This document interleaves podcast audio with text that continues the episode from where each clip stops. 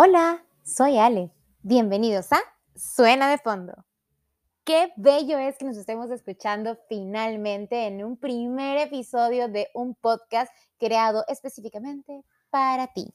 En este primer podcast vamos a hablar de algo que tal vez te puedes hacer sentir identificado, tal vez no, pero bueno, lo importante aquí es escucharnos.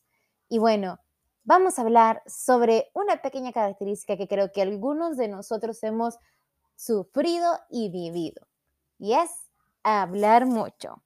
Así es, señoras y señores, donde sea que me estén escuchando, ya sea en el tráfico, en la oficina, en donde sea, esta vez vamos a hablar de todos nosotros que hemos sido señalados por platicar bastante. Y les voy a comenzar contando un poquito sobre mi historia. A ver, regresemos allá por inicios de los 2000.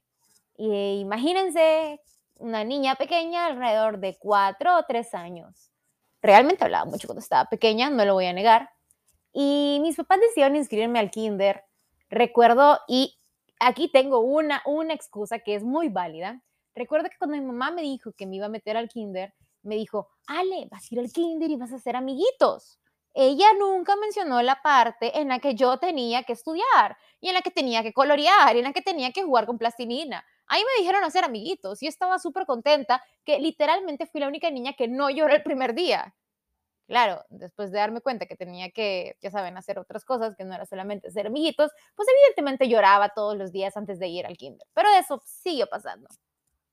Los meses en el kinder, la verdad, no los recuerdo, estaba muy pequeña, les mentiría si les dijera algo, pero a medida que fueron pasando, comencé a tener problemas con mi maestra, a tal punto que mi mamá, que mi mamá tenía que ir al kinder y hablar con mi maestra.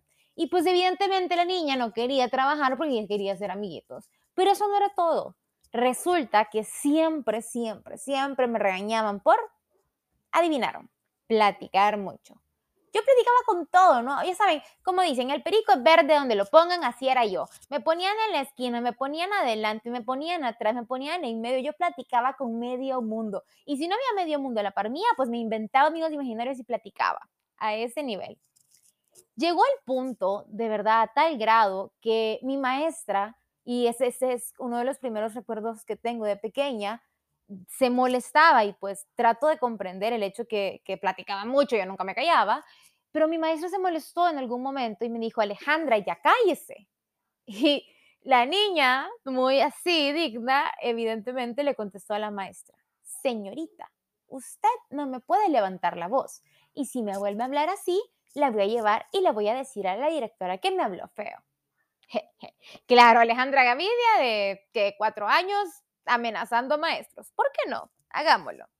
Pero eso no fue todo. Resulta que mi maestra decidió ponerme detrás de la puerta, literal, no estoy bromeando, literal. Puso mi pupitre, mi pupitre, ya saben, el mini pupitre, detrás de la puerta para que yo no platicara con nadie.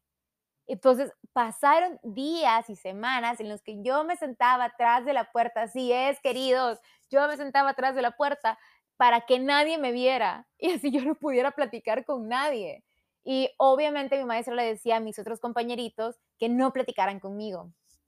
Eh, la historia terminó con mi mamá cambiándome de kinder porque pues me peleaba mucho con mi, con mi maestra y al final me moví a otro colegio donde estudié hasta tercer grado porque pues bullying y luego me pasé a otro colegio donde hubo más bullying. Durante todas estas etapas creo que siempre fui la chica que nunca se callaba y la que hablaba demasiado. Creo que la experiencia de pequeña no fue o, no, no la concebí como tan traumática como para dejar de ser aquella niña que platicaba y que decía lo que, lo que tenía en mente. Así que fui creciendo y fui dando mi opinión a tal grado que mis compañeros en el colegio comenzaban a, pues, a tenerme miedo, porque yo era ese tipo de persona que iba a decir las cosas. Pero tampoco crean que era tan pesada. Bueno, si me estás escuchando y alguna vez fui pesada contigo, lo siento, realmente no, no, no, no era mi intención. Pero a quienes, no a quienes no estudiaron conmigo, realmente les puedo ser muy honesta desde mi punto de vista. Yo no era pesada. Simple y sencillamente la gente no está lista para una persona que dice lo que piensa. Y evidentemente nuestra sociedad no está lista para tener esa conversación. Pero en fin. Ay, si les pudiera contar la cantidad de veces que alguien me dijo que me callara, que ya lo tenía aburrido y que hablaba mucho, probablemente este podcast se nos, se nos haría eterno y todos los episodios hablaran sobre lo mismo. Pero no, eh, quiero recordar una parte bien personal de mi vida y que les voy a compartir a ustedes. Eh, alguna vez comencé a salir con una persona que literalmente me dijo que me callara, que lo tenía harto y que ya había excedido la cantidad de horas que yo tenía permitidas hablar en el día y que por favor hablar hasta el día siguiente. Así es, señoras y señores. Alguien me dijo eso y creo que en su momento estaba tan destruida internamente que solamente lo dejé pasar y me callé. Yo soy una persona que no van a escuchar constantemente que se arrepiente de las decisiones que ha tomado en su vida, porque realmente no me arrepiento. Pero regreso a esa, a esa Ale que se cayó y digo, wow, de verdad sí estaba destruida por dentro. Cada vez que yo intentaba hablar o hablar de mis emociones o, decir cualquier cosa, tenía mucho temor de, ¿será que estoy hablando mucho? ¿Será que voy a aburrir a las personas? Y creo que en ese momento no se creó porque ya estaba creado, pero sí se reforzó ese miedo de pensar, estoy aburriendo a las personas. Y hace poco me di cuenta que toda mi vida me he tenido como que esta mala costumbre de decir perdón, es que hablo mucho. Pero ahora yo me pregunto, ¿por qué nos tenemos que disculpar por hablar mucho? ¿Por qué nos tenemos que, limitar, em, expresar nuestras ideas, verbalizar lo que tenemos en nuestra mente? ¿Por qué tenemos que limitarnos por personas que realmente solamente no nos quieren escuchar.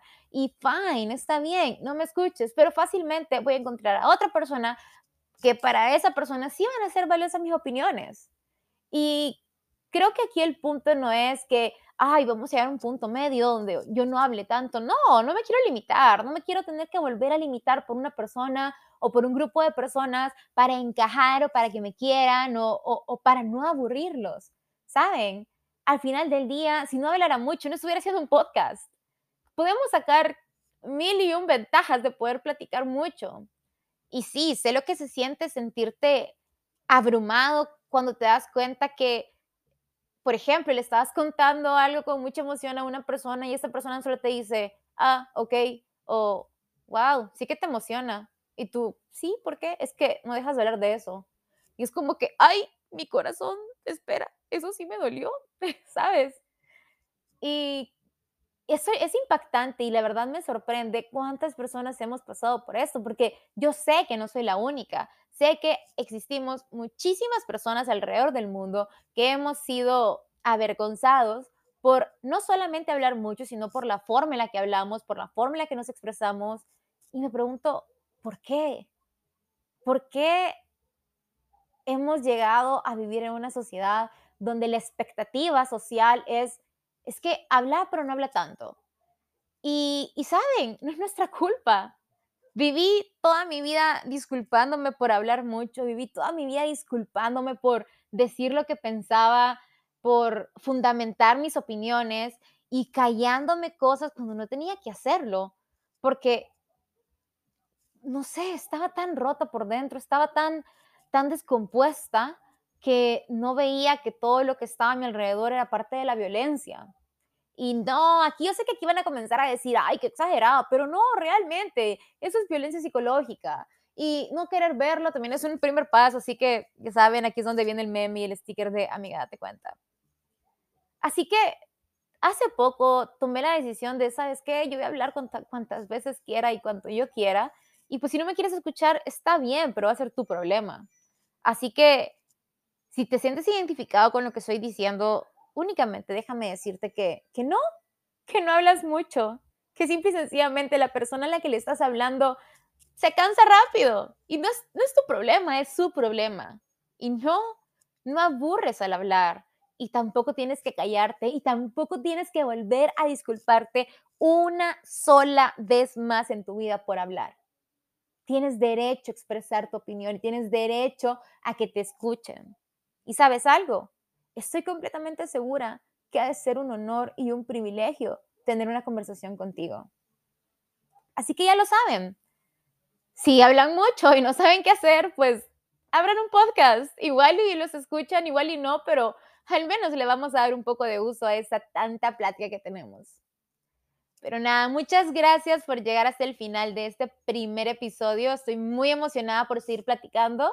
Vamos a platicar de muchas otras cosas que ustedes me vayan pidiendo, cosas que se me vayan ocurriendo. Ya saben que mi cabecita loca después se pone así medio emocionada y se le ocurren mil y un cosas. Así que no solamente hablaremos de cosas así superficiales, podemos hablar cosas profundas, podemos aquí tratar de resolver el hambre mundial y luego mandamos este podcast, no sé, a la ONU o a Médicos Sin Fronteras, qué sé yo. Ya lo saben, resolver, resolver problemas del mundo va a ser nuestro pan del día a día. Así que les mando un beso y un abrazo hasta donde sea que estén, que tengan un maravilloso día sin importar la hora que sea y nos escuchamos en el próximo Suena de Fondo.